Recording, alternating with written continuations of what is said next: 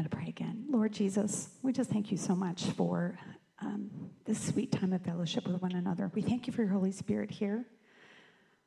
We invite your presence. Um, Lord, we're, we're inviting you to um, fill us with wisdom, um, understanding, revelation. Lord, I just pray that you would, um, yeah, guide my words in Jesus' name. Amen.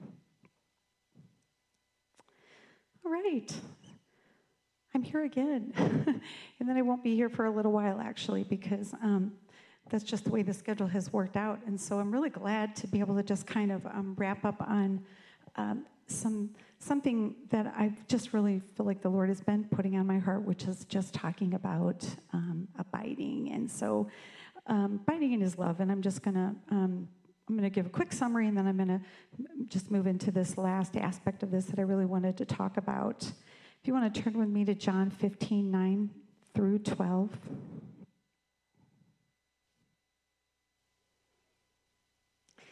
If you're, if you're in the King James Version, which is the first one I'm going to read, I'm, I'm generally going to be reading out of King James or the New Living.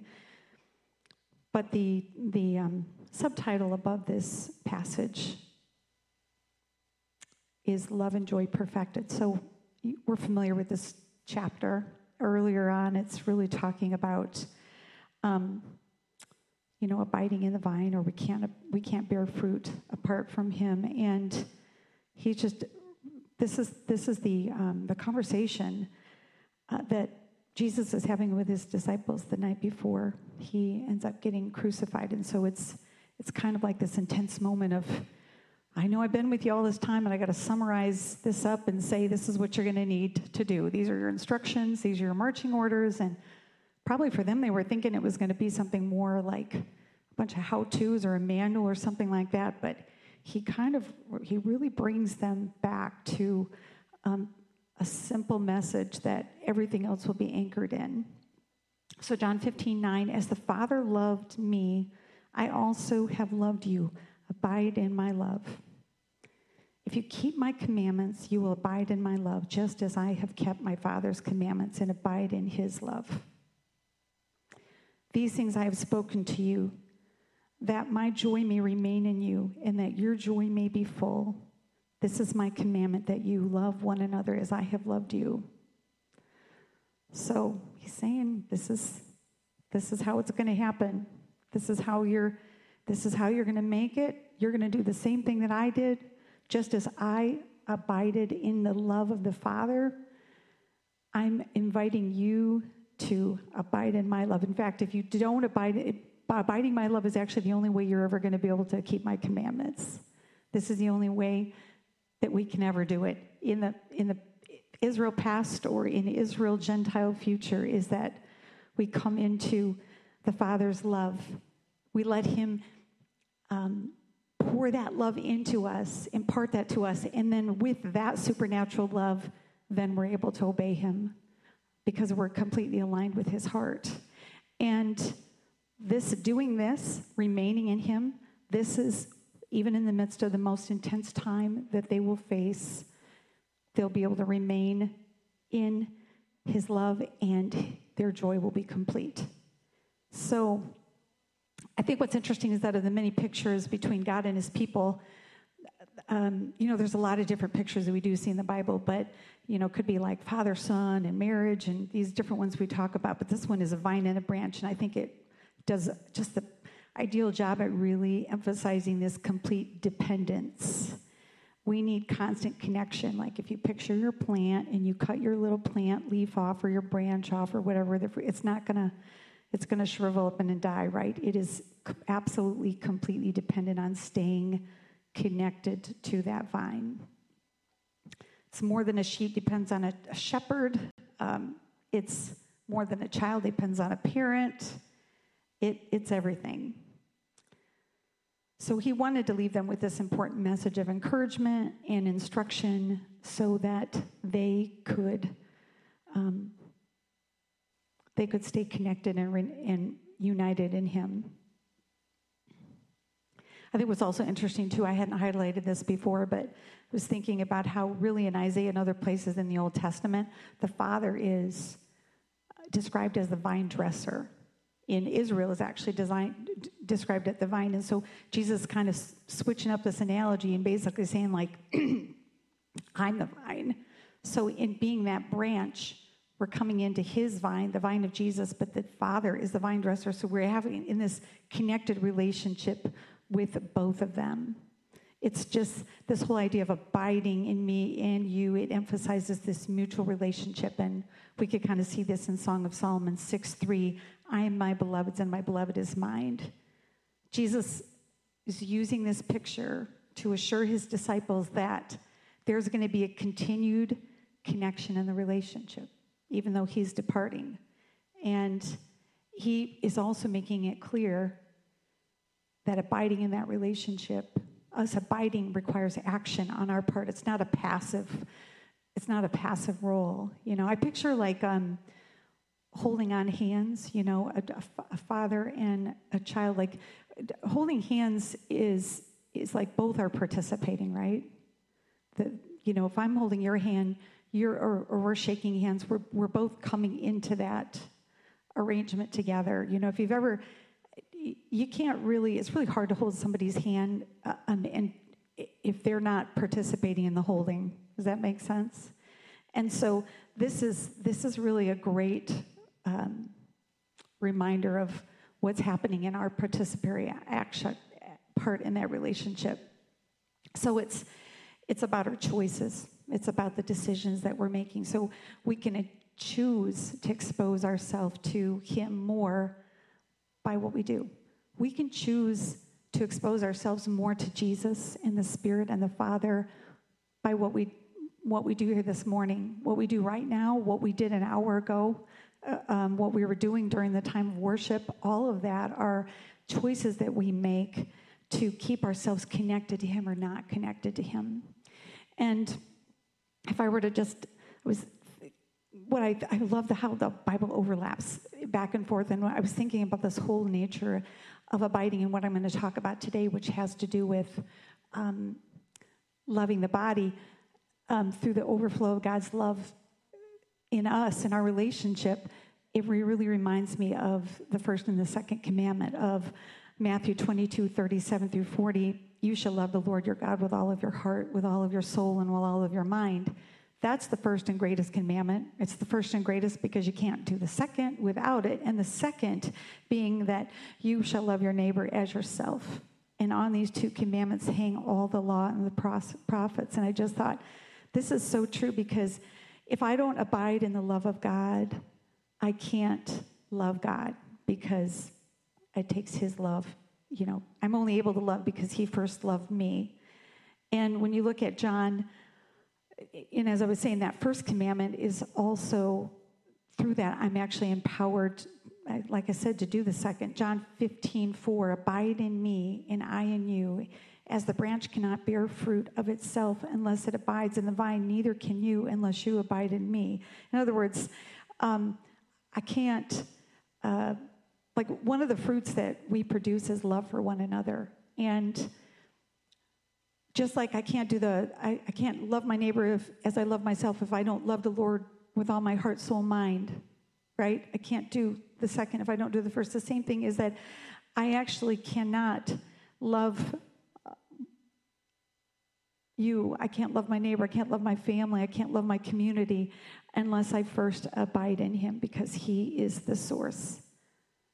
Loving you is actually one of the fruits that is produced out of my abiding relationship with the Lord.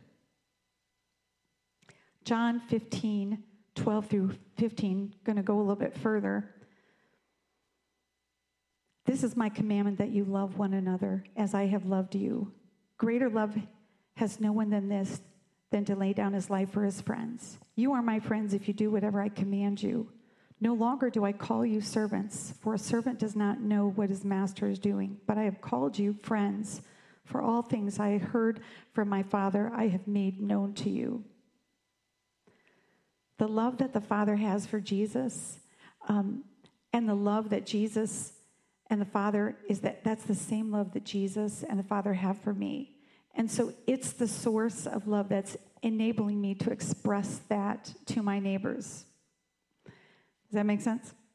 So before I kind of jump further into that part of it, I want to just kind of come back, summarize what I've talked about the last three times super fast, because it's kind of the foundation of what this idea of loving our neighbors comes out of. Um, the, the, kind of again, the reason why this has been heavy on my heart is just like Jesus was giving these final instructions to his disciples, um, they were going to come into the most intense time of their lives.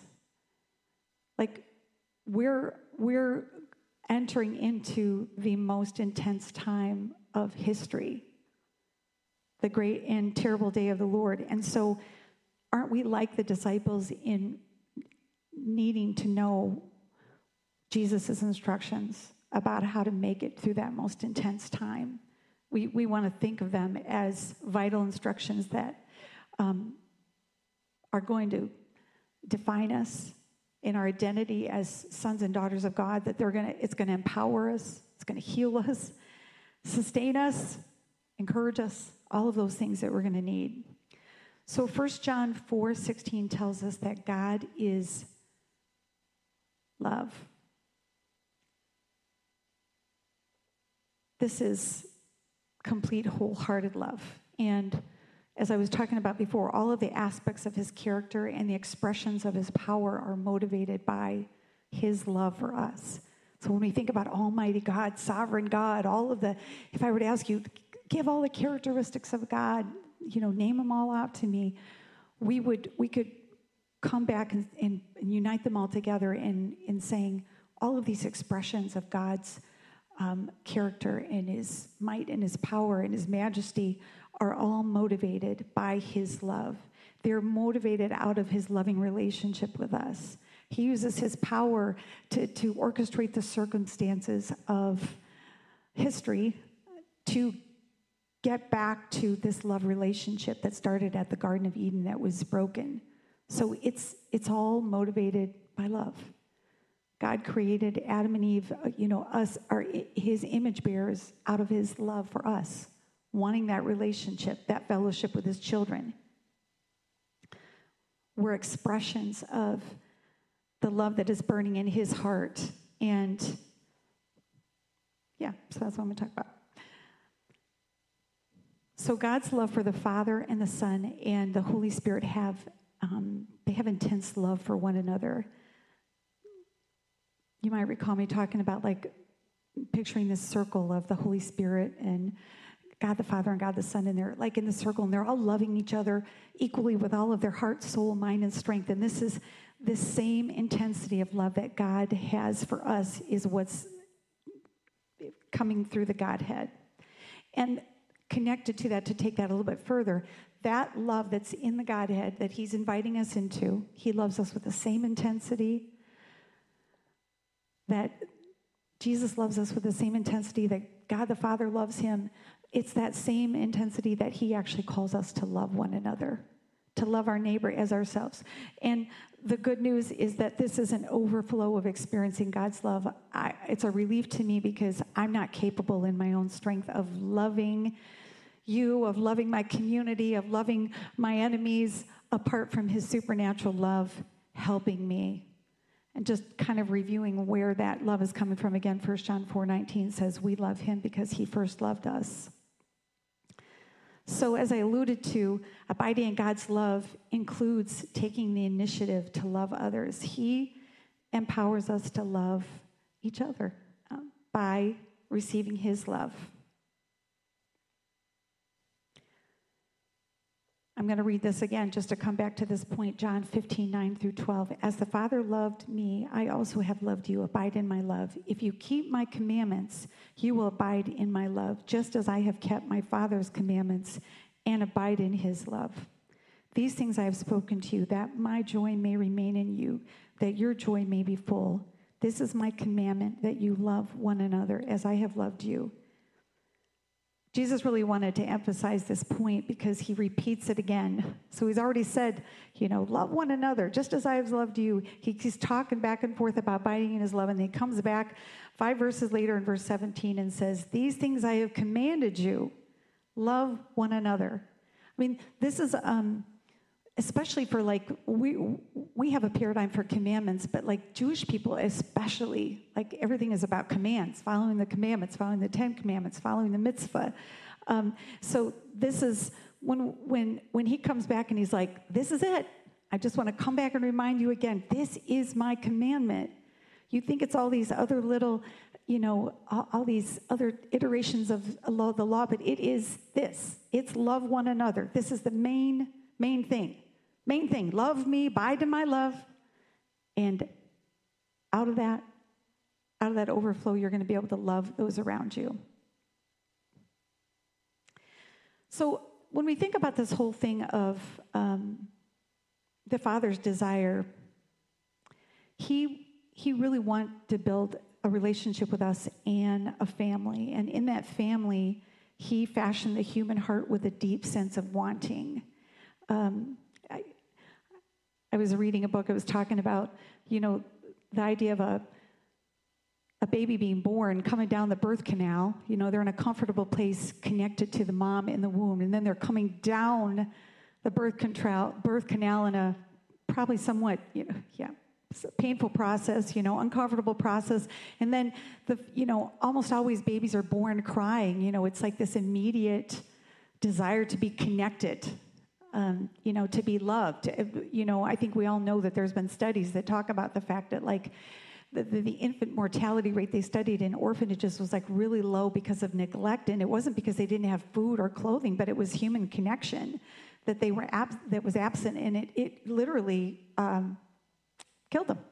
Literally killed them, and so it's important. God knew this. In Genesis 2:18 he said, "And the Lord said, it's not good for man sh- that they should be alone. I will make a helper comparable to him. I, I, think it's really important to note that Adam is in fellowship with God himself. Um, God himself.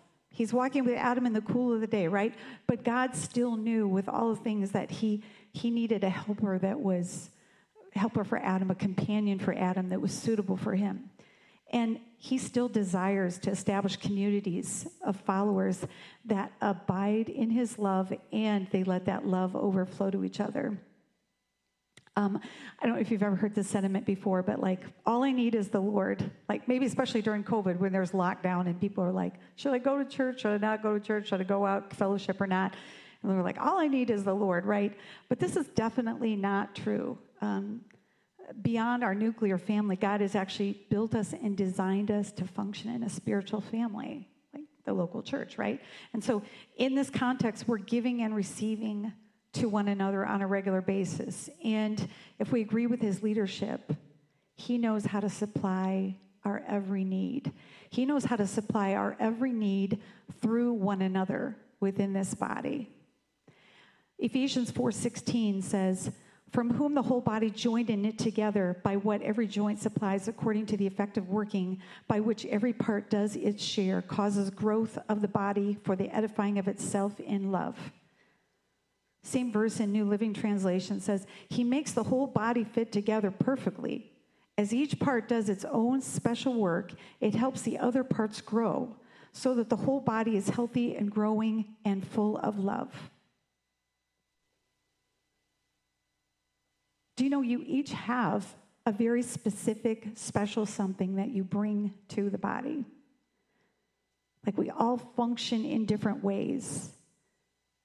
Um, you know, when we come here, it's not just, it's the way that the church as a whole functions. There's a lot that happens here during time, prayer, prayer times, during worship times, during different functions that are happening when the building is, you know, open in different capacities, even when the building isn't open. Like there's, there's all of this. The, the, the church, our community isn't this building, but it's us as a, as a group, as a collective group of people. And you all have a specific role. And I, I know you've heard this before. I know we talk about this. But the thing is, is that do you also understand that if, if something isn't functioning right within the body, it actually affects the rest of the body. Like I think we all know, like um, if somebody has, you know, heart failure, you know, like Lonnie did, like how many other parts of the body does that affect? Like, like the whole thing. The whole thing is affected by something being, um, you know, off kilter. Like, And so it's a good evaluation to ask yourself um, what lord what am i what, what part in this body do i play? It isn't just one thing. You know you don't just say well i'm i'm the one who does this one little thing here. Or you know maybe you think like uh, i'm just this the middle finger and i do this thing over here. But maybe you do more than the middle finger. Maybe there's other things that you do or that god wants to call you to do. Um, you know god wants to raise up spiritual mothers and fathers in our body. He wants to um, he wants us to exhort and encourage one another. He wants us to see where maybe there is um, weak spots. I mean, obviously, he wants for us to pray for one another, but we have a chance um, to function more fully as a body, as I'm going to talk about, by just being sensitive to letting the Lord show us what He's calling us to. Like during this time of worship, we're in, worship is its fullest and God is glorified the most when every one of us is participating as members of the body and what he's inviting us to. You, you might be, you know, it might be a, a psalm, a hymn, a spiritual song, you know, something it could be that you you are you are praying, inviting the spirit of revelation. You are inviting, asking for wisdom and understanding. You're asking for words of wisdom, words of knowledge, uh, for healing. You are you are in you are earnestly um, seeking the, the Lord be glorified and honored. You know, it brings something to this place. It brings something to the rest of the body when we're all fully present. Does that make sense? Romans 14, 19. Therefore, let us pursue the things which make for peace and the things by which we may edify one another. I'm edified when my brothers and sisters are abiding in the Lord. The more they're abiding in the Lord, He's, he's fulfilling their needs and he's overflowing out of them to the rest of the body. The biblical definition of edify is construct, build, establish. So these are the things that um, these are the things that God gives me that I guess another way to put it is that God God gives things there's something he wants to give me perhaps or something he wants to give you but he might give it to me out of your mouth. And he might give it to you out of my mouth. Does that make sense? And um, if, if I am willing to let the Lord lead me in that, um, maybe, maybe I'm not sure. Um, and this is where we talk about the value of prophecy, but I, but the Lord put somebody else in this body, burn, you know, burning on my heart for something. The Lord is inviting me to be used by Him to minister to somebody in some way. And He does the same thing for you. This isn't just for certain people. Like, I think that sometimes we might have this tendency to think it, the temptation or where the enemy might lie is say, well, this person is a really prophetic person and they just, you know, they, they hear the Lord really clearly all the time. And I'm, I'm not sure about this thing. Um, the thing is, is that it's, it's sometimes that hesitation of, it's in doubt, and I'm talking from personal experience, that ends up robbing somebody else because we don't actually end up walking forward in faith in that thing that God is giving us to potentially give to somebody else or give to the body. Does that make sense?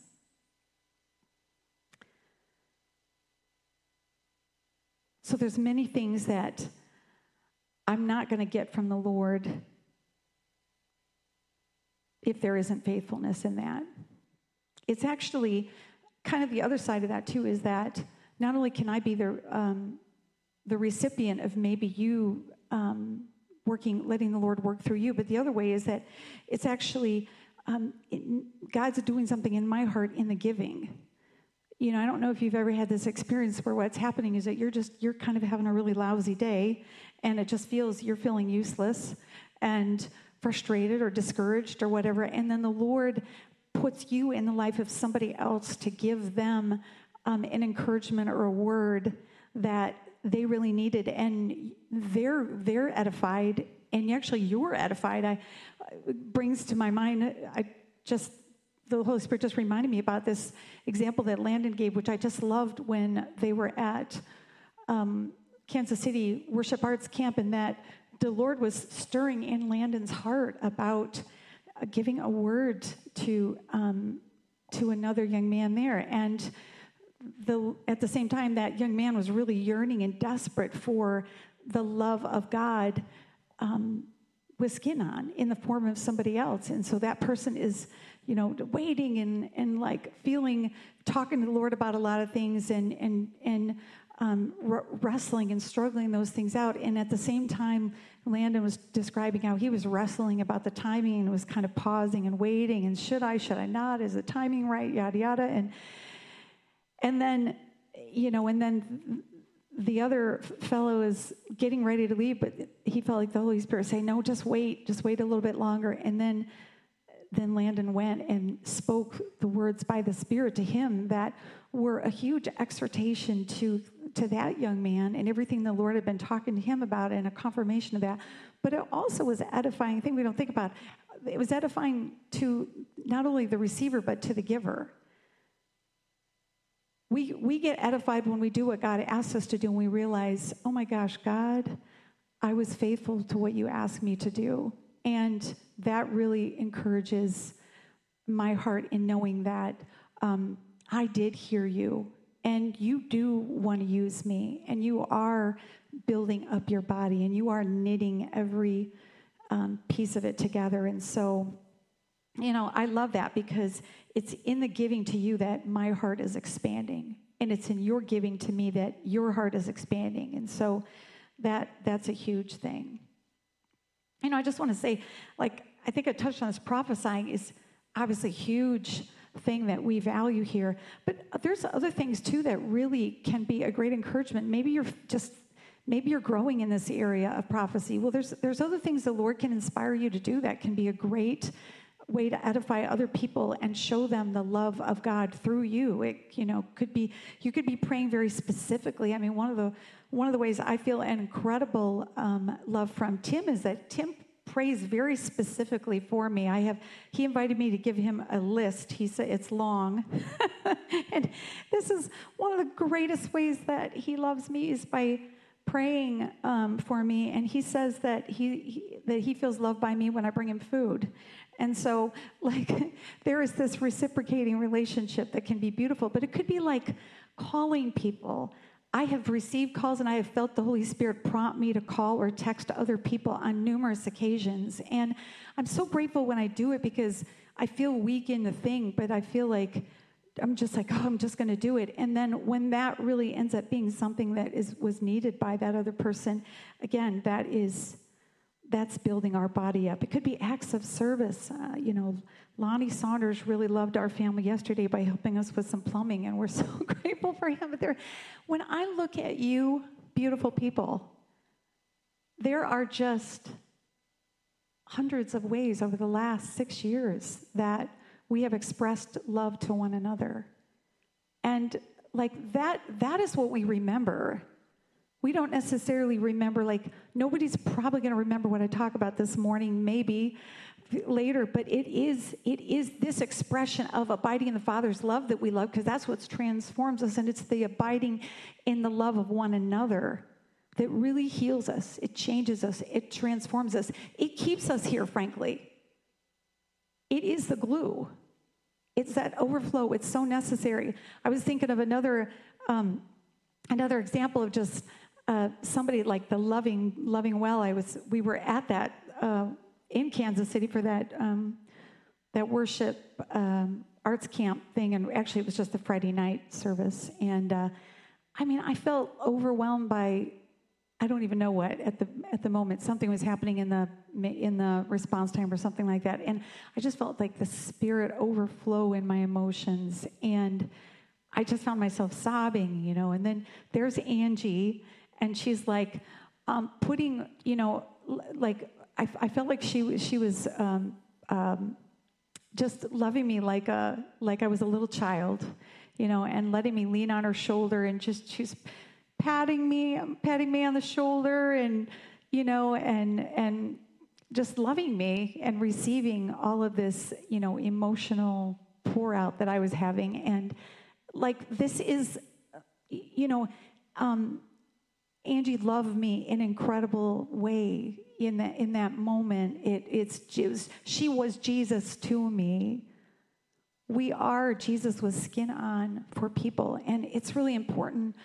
I'm just talking about this because this is not like I'm giving you any newsflash that you already know, but we just need to be reminded that we're all desperate for this.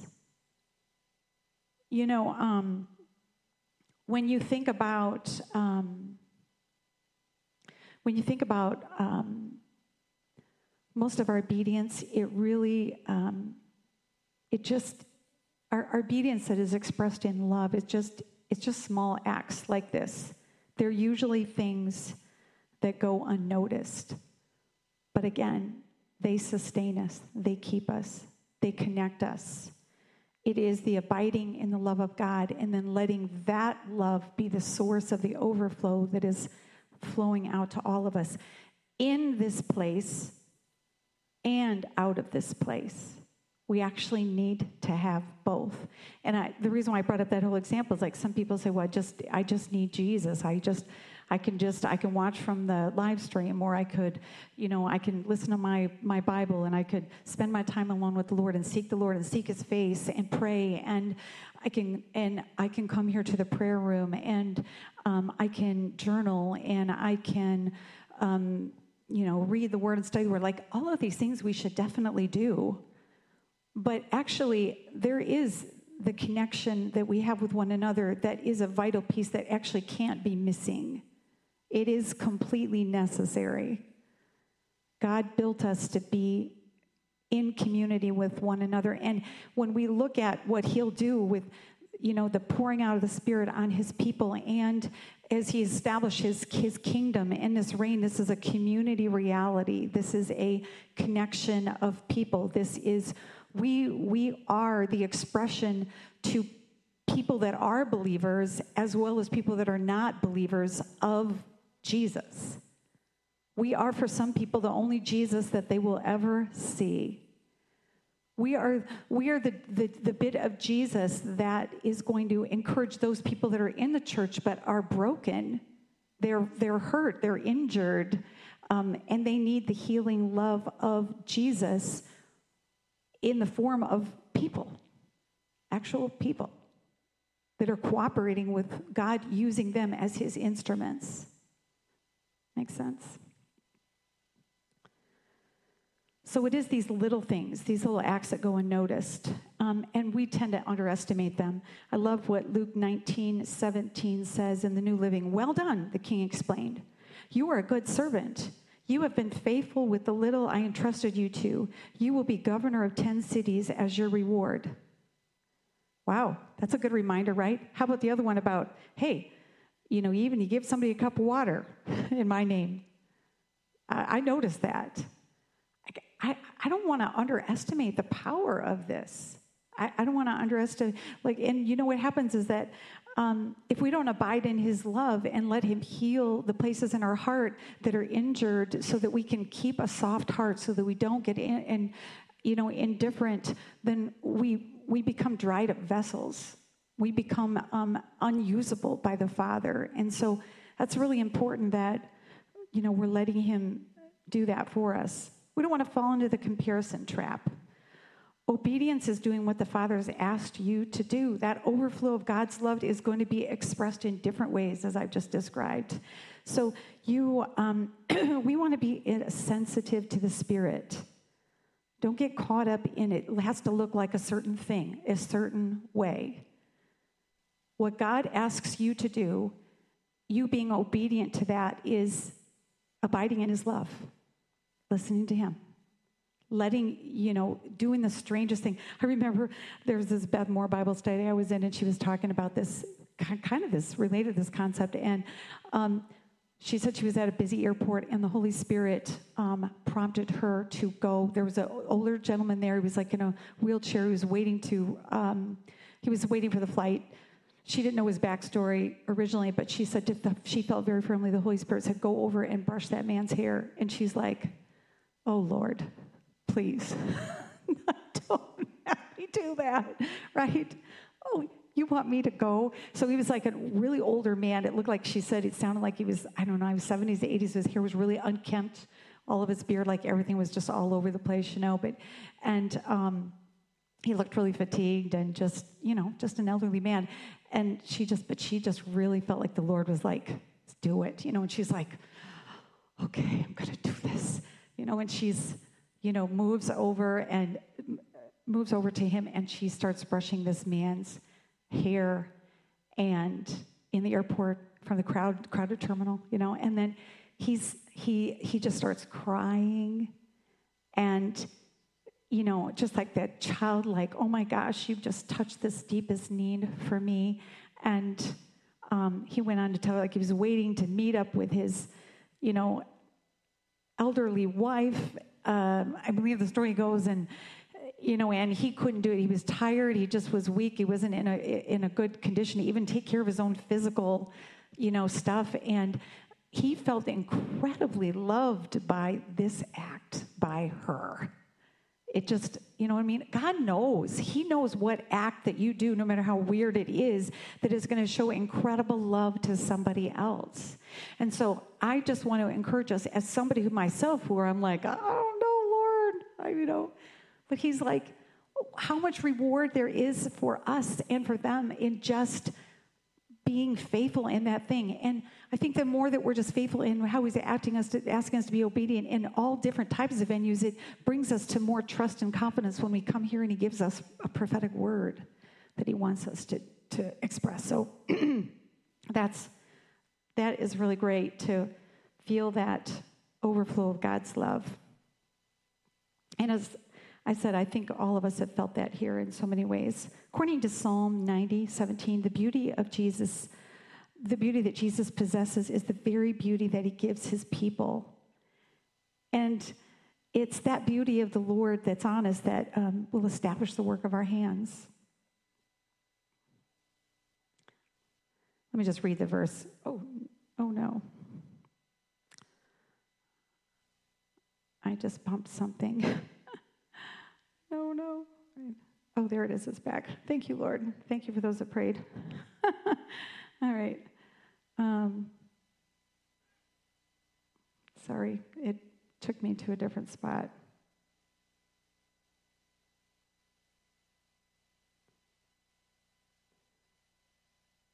All right, back to Psalm 19, 90, verse 17.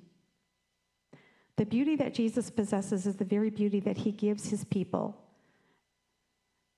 And the verse says, And let the beauty of the Lord our God be upon us and establish the work of our hands. Yes, establish the work of our hands. That's encouraging. The beauty of the Lord can be upon me as I invite him, and he can establish the work of my hands in his beauty. That's pretty good. That's way better than mine.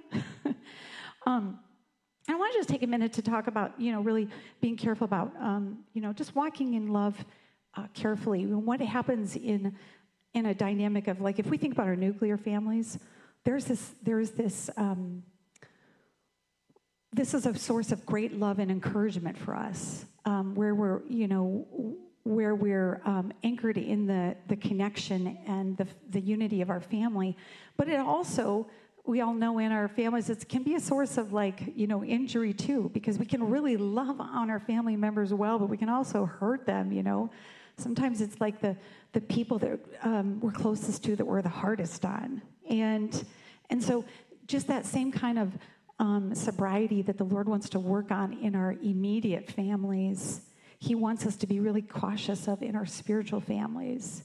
We, um, you know, sometimes it's easy to think that, okay, it's, um, they're not my, you know, it's not, it's my immediate family is, is the place where I may be the most vulnerable. But you know, we can be really vulnerable in a spiritual community with one another. We've been living and loving each other, living with one another and loving each other and annoying one another and uh, challenging one another for the last six years.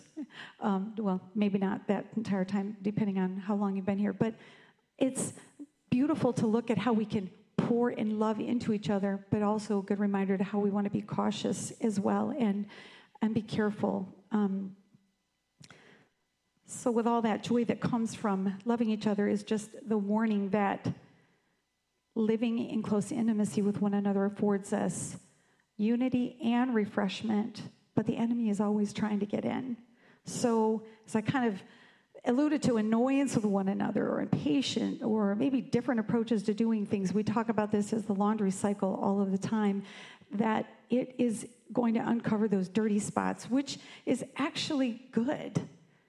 Um, you don't sometimes you don't know the spot is dirty until something starts rubbing up against it and that's actually the lord's mercy that he's saying i I want to liberate you in this area. I want to give you freedom in this area. I want to bring healing in this area for you. I want to work, um, yeah, I want to bring you into to full sanctification, get you fully clean in that area. So he can use us within the body to correct one another. What we can learn from living through life situations, though, as I said earlier, in immediate family, is we want to be led by the God. Um, you know, it's interesting to me, like a lot of the church, you see a lot of uh, really bad behavior on social media right now in under the guise of truth in love, right? I'm just, you know, the, you know, the truth will set you free and you'll be free indeed. Um, yeah, well, I don't, I don't know. I, I tend to feel like um, if the truth isn't with God's emotions, and if it isn't on His timeline, then that's really not true because God's truth is about His timing, obedience to Him, and it is about His emotions for sure. Um, maybe my friend does have a splinter in their eye, and God can use me to help them remove it out of love. Um, but the truth in love is when I'm really yielded to the Spirit. So my friend may indeed have a legitimate splinter in their eye, but if I beat them up with my plank of arrogance or insensitivity, they may get so hurt that the resulting injury is worse than the original splinter. Has anybody done this in their family? I have. I have been guilty of this for sure. And so it's just a reminder for us that we want God's heart and we want God's timing. You know, sometimes, like, I felt like the Holy Spirit remind me, like, Paul, I, I'm dealing with this situation. You actually don't need to deal with it. And I'm like, that's good. This is what maturity does over time. We realize I'm, I'm asking Lord, Lord, do I need to do anything with this right now? This is great. This has been liberating as a parent. Do I need to do anything in this situation? Lonnie and I pray about it. We're praying, is this a situation, Lord, we're just you're handling or you want an intervention on our part? We want to be sensitive to whatever you want to do. Our simplifies things. Our job is just to be obedient to wait and listen. I was, um, I liked, I was thinking about this. Um, I use that heart analogy. Another analogy I think about as a chiropractor example. I periodically go to a chiropractor, and I have one of these ones where you lay on this table, and then they lower you down, and then they pick up your your, your back leg, and then they drop it down. And apparently, the way that that leg the both on the right and the left, the way that the leg falls gives them some indication about what might be out of alignment. And so they have you do all these funny things, put your head behind your hand behind, just like a little Macarena dance that you do on the chiropractic table, putting, you know, hand behind, you know, left side or right side, back, all these different things. But by the time they're done, the chiropractor is like really identifying where their out of alignment area is because the area that's out of alignment is messing up the rest of the body, right? Anybody know what I'm talking about? Right. So this is certainly true here. We really want to be aligned to the Holy Spirit here.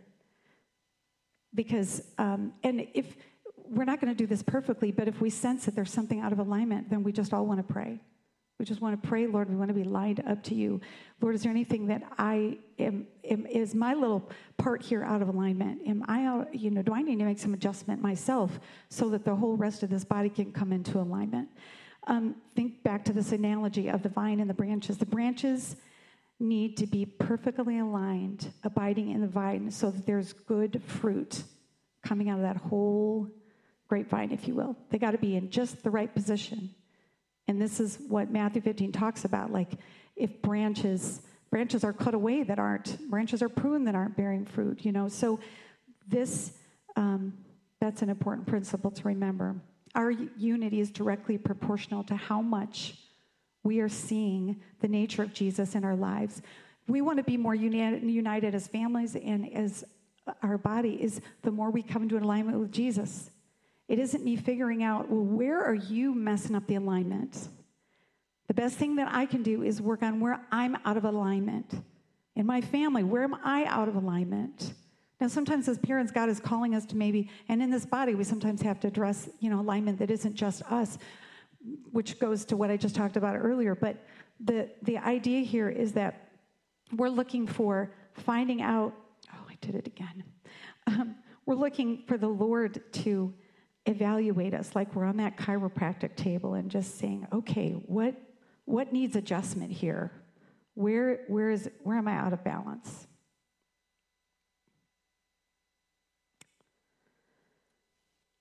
Sorry, friends. Got to find my place again. All right. John 17, 22. The glory which you gave me, I have given to them, that they might be one just as we are one. So, as I said here, the more we can come into in our families in here, that we get more unity, the more that we each line up with each of us is lining up, then it's like that whole body lining up. You come off that chiropractor table and you feel great because everything is back to where it's supposed to be. And this is a reminder from John that the glory that was given to that glory from the Father is given to us. And what that looks like in this process is initially when we are ex- ex- receive the Lord's leadership in our life, that's our, that's a new birth. And there's going to come a time when the Holy Spirit is going to be poured out. And then eventually we're going to be glorified in, in the new kingdom. But the thing is, is that in the process of being coming into his leadership and having the seal of, of the Holy Spirit in us is this journey that we're walking to keep giving more of our lives to him, to keep getting, oh, there's another area out of alignment. Oh, there's another area, there's another area, there's another area. And the more each of us are doing that, the more not only are we as individuals getting more of the glory of the Lord that's flowing out of us, but we're, we're, we're glowing as a, as a body. David's Tabernacle, what we're doing here is um, it's everything about it is a community reality. There is some practical how to's about what we're doing here, you know, when we're doing the music and the prayer and all that. But I really think if we could summarize it, we could take it back to the thing I'm talking about is if we're abiding the love of God and we're letting that love, we're loving one another, that every, all the other iterations of how we do that could be summed up in just following those two commands.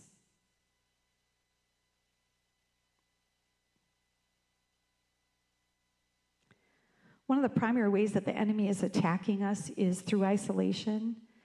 And God really wants to build up our spiritual families, He wants to build up our communities. And so this is where we stay committed to this loving the Lord our God with our whole heart, soul, and mind, and loving our neighbor as, as ourselves.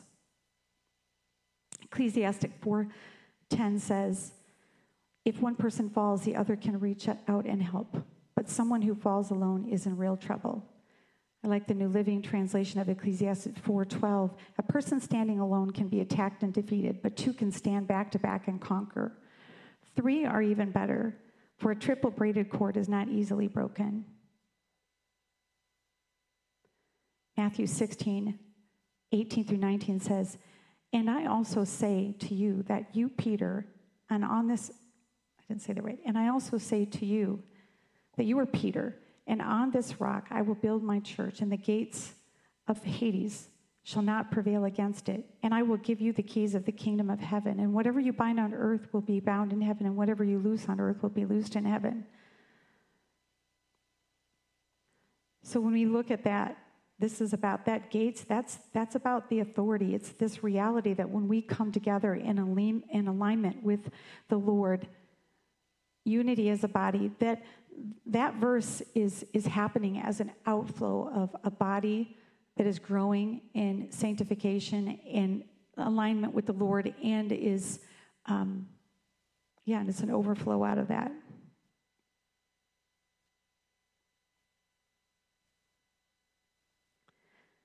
I'm going to wrap up with this verse. Psalms 133, 1 through 3. Behold, how good and pleasant it is for brethren to dwell together in unity. It is like the precious oil upon the head, running down on the beard, the beard of Aaron, running down on the edge of his garments. It is like the dew of Hermon, descending upon the mountains of Zion. For the Lord commanded the blessing, live forevermore. One more verse. Ephesians 5 27.